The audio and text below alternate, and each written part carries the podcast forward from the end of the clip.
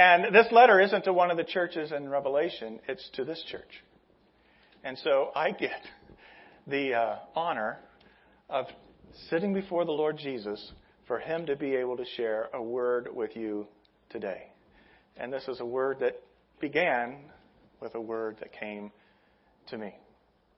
Now, if you're new this morning especially, and you're like, well, what are these letters that's going on? We've sort of been endeared to these letters this summer. Have you enjoyed the series? Yeah. Climbing into the life of real-life churches in real-life situations. And though they were written 2,000 years ago, they are very relevant for today. You ever found a letter that had been lost that you cherished? You're like, oh, this is an incredible letter. I forgot all about that. Have you ever found a letter that you wish you hadn't found again? My son was going through some old stuff, and he found letters from my college days. Some to my wife, which were good. And then he found some other letters to some other girlfriends, and that wasn't good.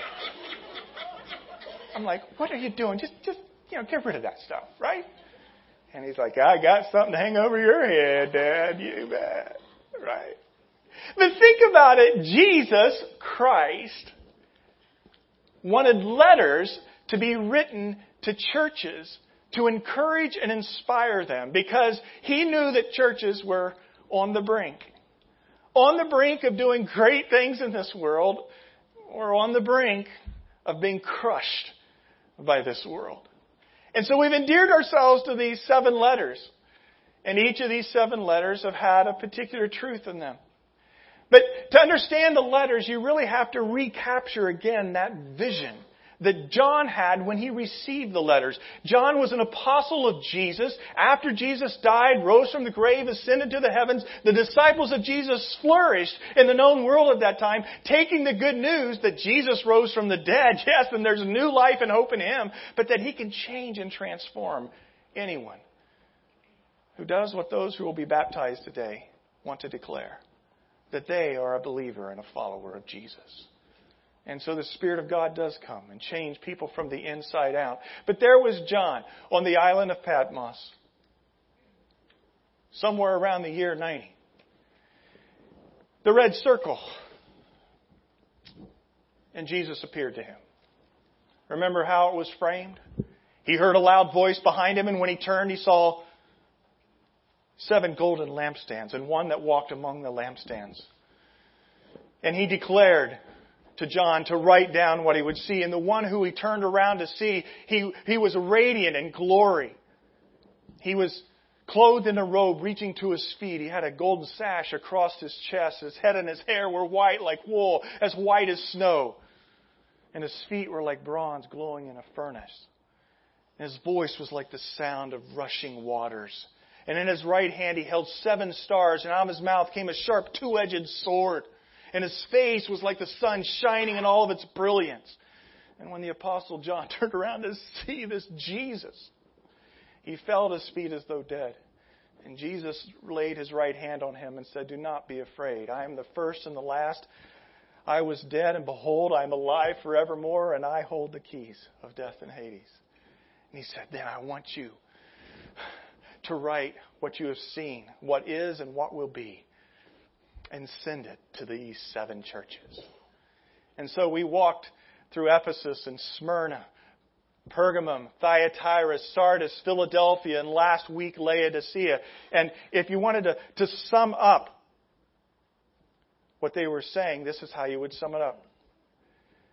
Ephesus, you need to rekindle your desire for your first love. A lot of things going well, but you've lost your first love. Remember, repent and return. Smyrna. Smyrna didn't have a lot of negative words. In fact, really none spoken to them, but there was fear. And their charge was overcoming your fear. You need to do that? Then just stay faithful and God will see you through.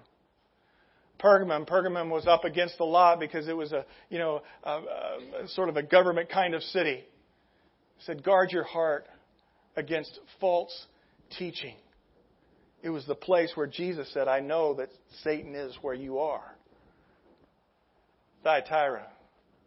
Don't tolerate false teachings or immorality or anything else that they'd sort of succumb to because they were compromising their faith. And so he called them out. And Sardis, they thought they were pretty alive. Jesus said, "You're not alive. You're dead." Strengthening what remains, the Lord would say, "Wake up." Philadelphia, no words of condemnation. He was just admiring this small town church. And he said, "Hold fast to your faith. Persevere, because I'm going to open doors of opportunity for you." In Laodicea last week, some good things happening there, but Jesus was just spot on with them. And he said, "I wish that you were hot or cold, but because you're lukewarm, I'm going to spit you out of my mouth." And he said, zealously, "I want you to repent and don't be lukewarm." So those are, in a nutshell, the series that we've been through. Those are words for each of us, probably at some season of our life today. Jesus wants to write you a letter. He wants to endear himself to you. He is ever present, and he's not present as the meek and lowly Jesus or the baby Jesus in the manger we celebrate at Christmas, or even Jesus as the one who died on the cross merely. But Jesus in his full resurrected kingdom glory, the one who will come again, and everybody will step back and go, "Whoa, this is the ultimate reality." So that Jesus, he's alive and active. He's alive and active in individuals' life. He can be alive and active in your life if you choose to surrender your life and follow after him. He won't press you or coerce you, but he desires to have a relationship with you. But he's also alive and active in every church. And he's been alive and active in this church from its beginning. And so today, I'm going to share with you some thoughts. I am not saying to you I am a prophet, that this is Scripture by any means. These are words that I felt came to my heart in a humble manner as I just sat before the Lord, even this week, and said, "Lord, what is it? What is it that you would have for us as a body?" And so, to the angel of the Awakening Church in the Temecula Valley. Doesn't that make you excited? It makes me excited. Like, wow. Well, let's get at this. This is pretty cool. There's the Temecula Valley. You live in that expanse somewhere. Unless you're out of town, I guess, and that's cool. Jesus watches over our valley. Jesus longs for our valley to have life. And Jesus wants to use you, wants to use us to be able to discover what that life is. So here we go. To the angel of the Awakening Church in the Temecula Valley, write. These are the words of him who is faithful and true, who stands in your midst as the beginning and the end. In 2004, 12 years ago, this church began in French Valley. Houses popping up everywhere. Some of you bought those houses. You've been here a while. And God called a couple by the name of Dave and Elena Reynolds to start a new church in this part of the Greater Temecula Valley. Jesus was there in prompting on their hearts to begin a church that would be able to reach the many people moving in and the growth of the area, to be able to reach and encourage people to have new life in Jesus Christ. And that same Jesus that prompted them to start this church is the same Jesus who remains faithful and true to this church this very day. And he is the one who stands in our midst. Remember how we talked about him who's clothed in a robe and he's here. And there's a few times I said it's like Jesus walking through the front door. And we're like, here he is. And everybody would turn, right? Jesus wants us to know each and every week. Whether you're high, whether you're low, whether worship's good, the worship's flat, Jesus is in our midst. And he is the one from beginning to end who knows all things. It's an interesting Sunday because it was 3 years ago this very Sunday. That was the last Sunday that Dave and Elena Reynolds were your pastor and pastor's wife. You realize that? Some of you are saying, wow, that moved pretty fast. It does. I had the privilege of arriving with my family, even though they were a little bit stragglers, getting moved here eventually. That fall, I shared with you the first week of September 3 years ago. We've been on a journey as a church for sure. When the church moved into these facilities, highs and lows, those kinds of things, comings and goings. But God has remained faithful and true to us as a body. And He stands in our midst. And from the beginning to the end, He is the reason we are here. We are the body. He is the head. Jesus is the leader of this church. Not me, not the elders. He is the leader. And we submit to all that He's calling us to do. And so we tune our ears to Him. I know where you come from and where you desire to go. You are on the brink. The days before you will far exceed those behind if you choose carefully to order each day with passionate devotion to Me, grace-giving actions of love to one another, and a zealous heart to expand My kingdom on earth to all. If full obedience does not abound, then I will not abide, and your lampstand will be removed from the valley. Now, the first part of that section is easy and inspirational to write. But I want you to know that last sentence was hard for me to write. But it's a sentence He writes not only to this church, but He writes to every church. The light that Jesus Christ brings to bring transformation, Him, the lampstand, will be removed if we do not abound in full obedience and abide in Him. We're going to come back to this section, but it's the reality that I truly feel, and some of you I know feel this way, that we as a church are on the brink.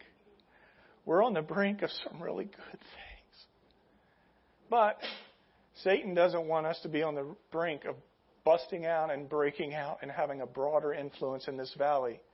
Yea, nay, how many people show up on a Sunday morning or what our name is or isn't in a valley. He does not want lives to be changed. Lives that you know, whether they're your friends, your coworkers, family members, maybe your enemies. He does not want their lives changed. And so he will fight at every turn to torpedo every church. And he will get them distracted on things that are not of ultimate significance. And to be honest, I've been in church ministry for 35 years.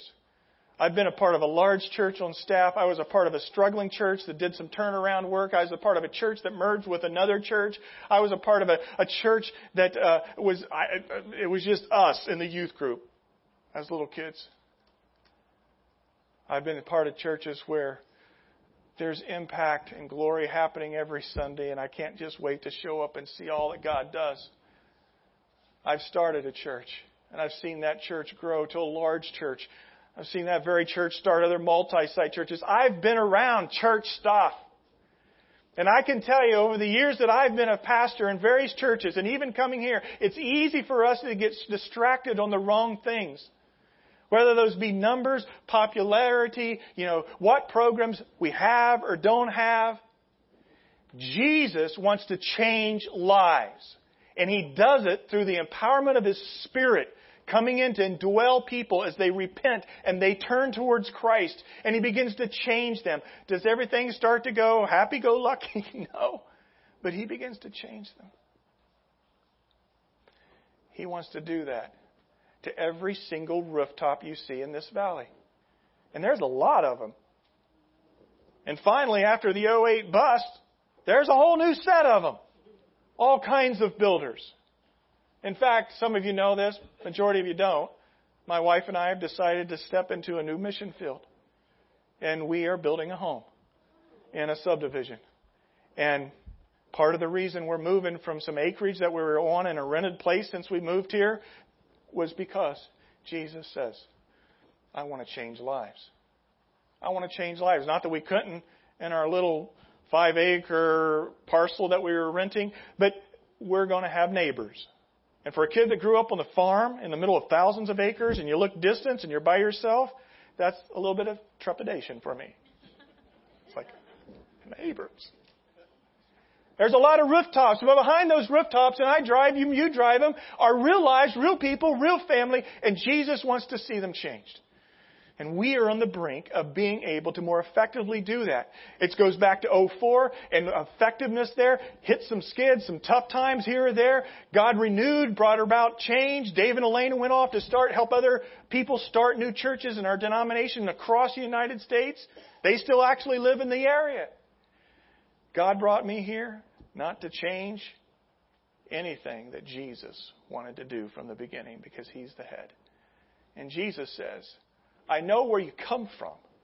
And I know the desire of where you want to go. You are on the brink. But that brink issue is determined by full obedience. The letter to the church at the Awakening goes on and says this. Request of me for the river of the water of life to refresh your soul. I think it's been 3 months since I've seen rain. Is that right?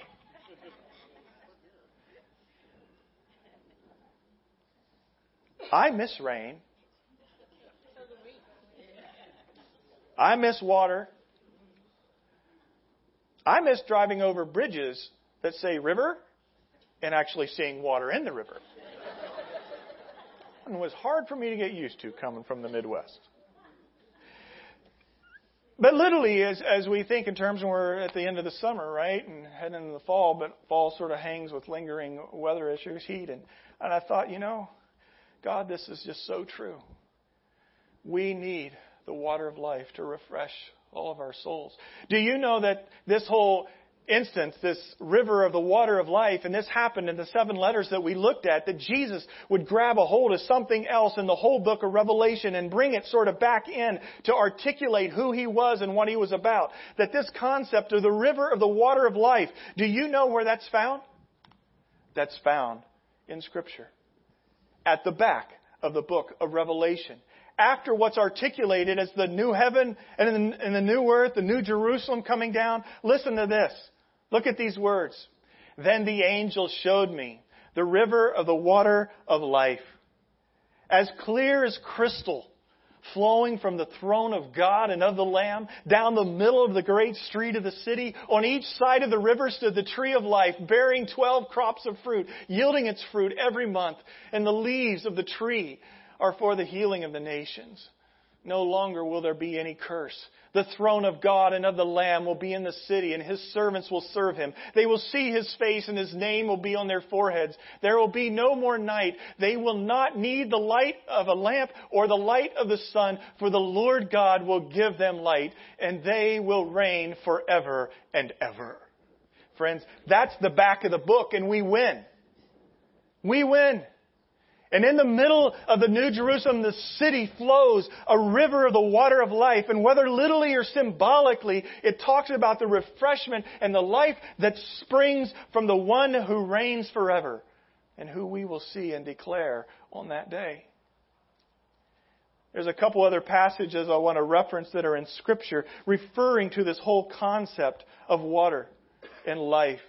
They're found by the Apostle John in his Gospel. So he was familiar with this when he came to write the book of Revelation as revealed to him. John 14:13, when Jesus was at the well with the Samaritan woman, Jesus answered, "Everyone who drinks this water will be thirsty again." She was pulling buckets of water from a well, and he asked to have water. And he says this statement, "But whoever drinks the water I give him will never thirst. Indeed, the water I give him will become in him a spring of water, welling up to eternal life." 3 chapters later in John, it says this, "On the last and greatest day of the feast, Jesus stood and said in a loud voice, 'If anyone is thirsty, let him come to me and drink. Whoever believes in me, as the Scripture has said, streams of living water will flow from within him.' By this he meant the Spirit, with whom those who believed in him were later to receive. Whoever believes in me, streams of living water will flow from within him. And that living water is Christ himself. So let's go back to the letter. Request of me.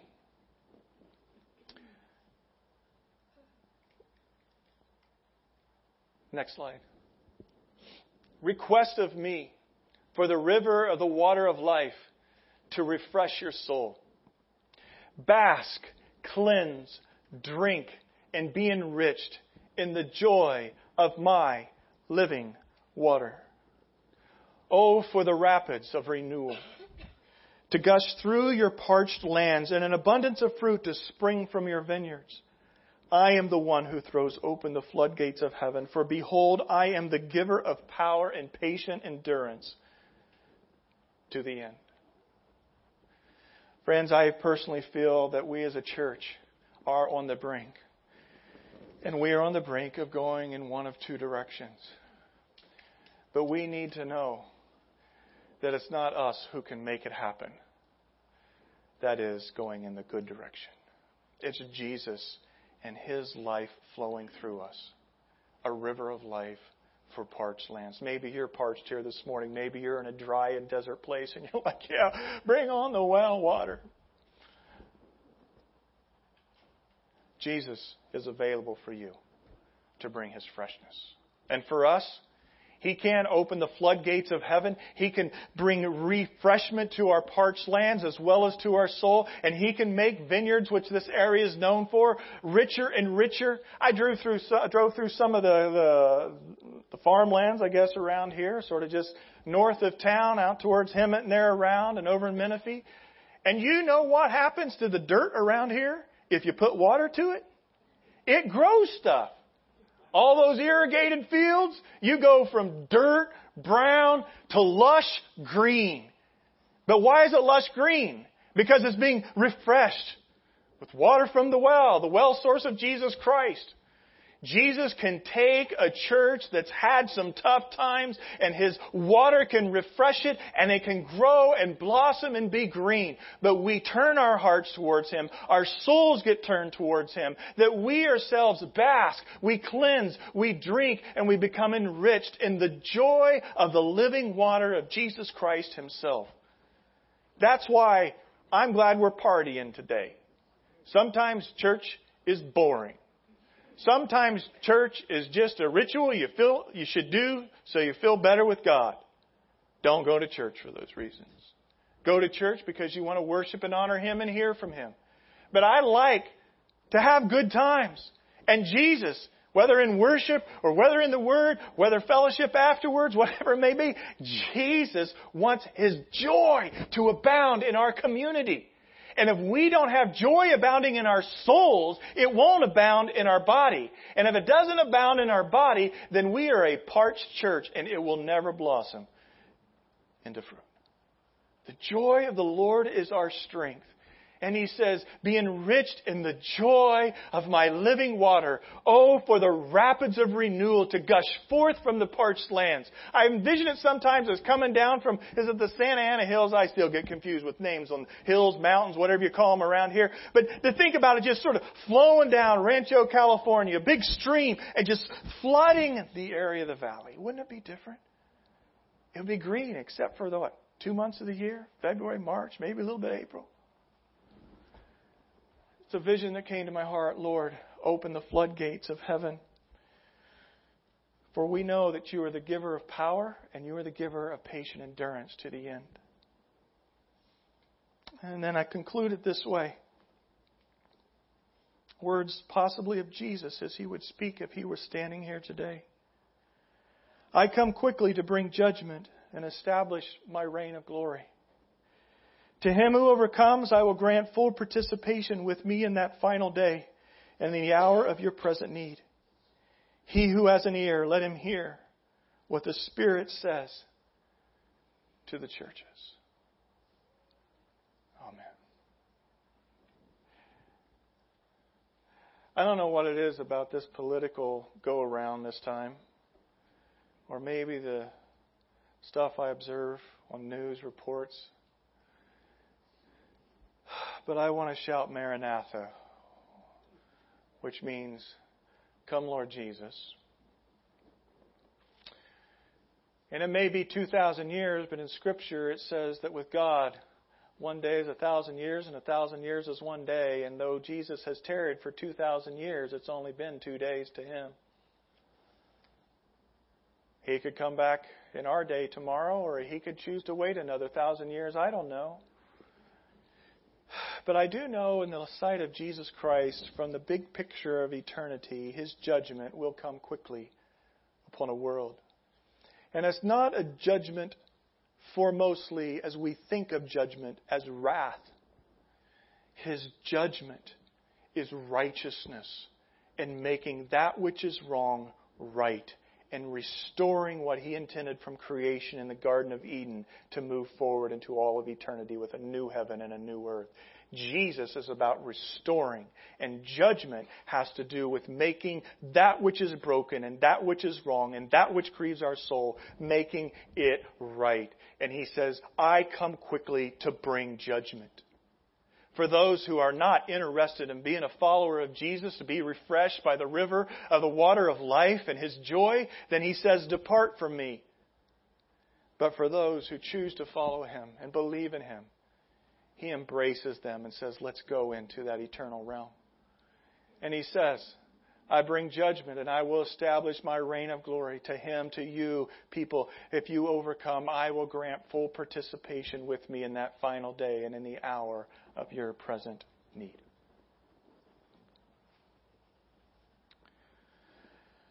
I want to go back to 3 things that are spoken in the front part of what we just looked at. It says this,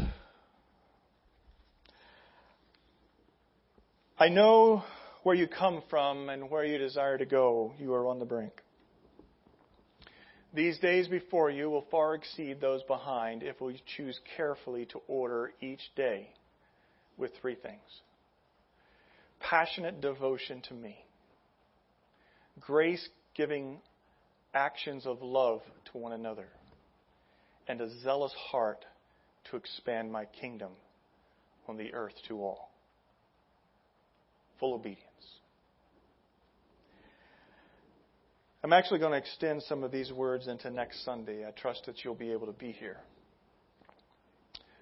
But I want to lean into those 3 bullet points and say this. We need to be passionately devoted to Jesus. Are you scared to do that?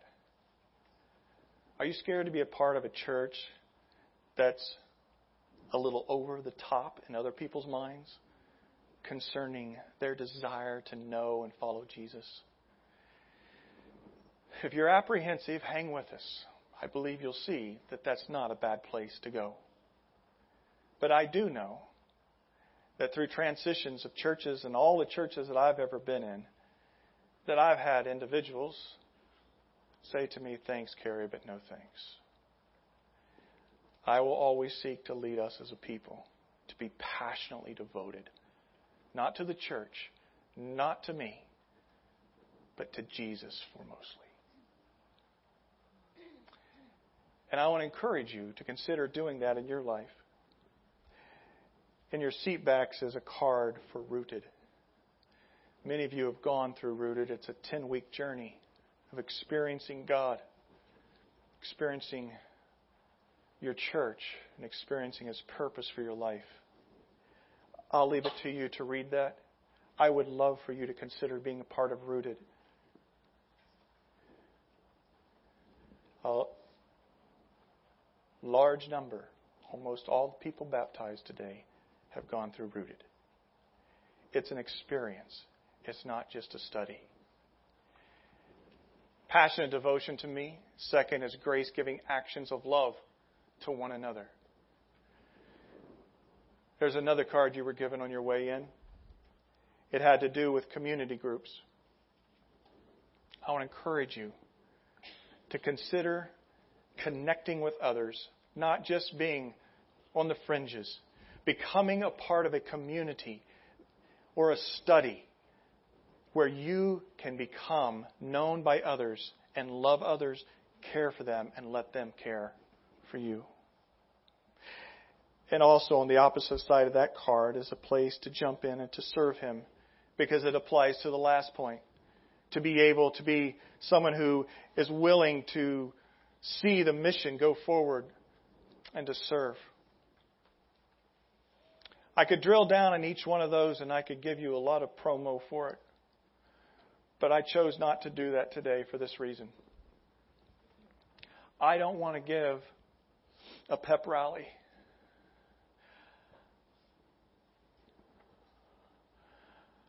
I want to give you Jesus. And if Jesus is fully alive in your heart, He will cause you to be fully alive to His mission. We're now going to dismiss. We're going to go outside and we're going to baptize 10 people who have chosen to say, I want to follow Jesus. We would like to do it as a whole church. To do it as a whole church requires for us to get our kids. And so I'm going to dismiss you to get your kids. I'm going to ask the ushers if they would stand at every door here. There's 3. And that's how we're going to take the offering today, or for you to place your cards in the baskets today. And if you don't get it done then, you can do it because we're hanging around afterwards. So parents, you're dismissed to go get your kids. And we are going to meet on this side, the west side of the building, as we continue our service around water.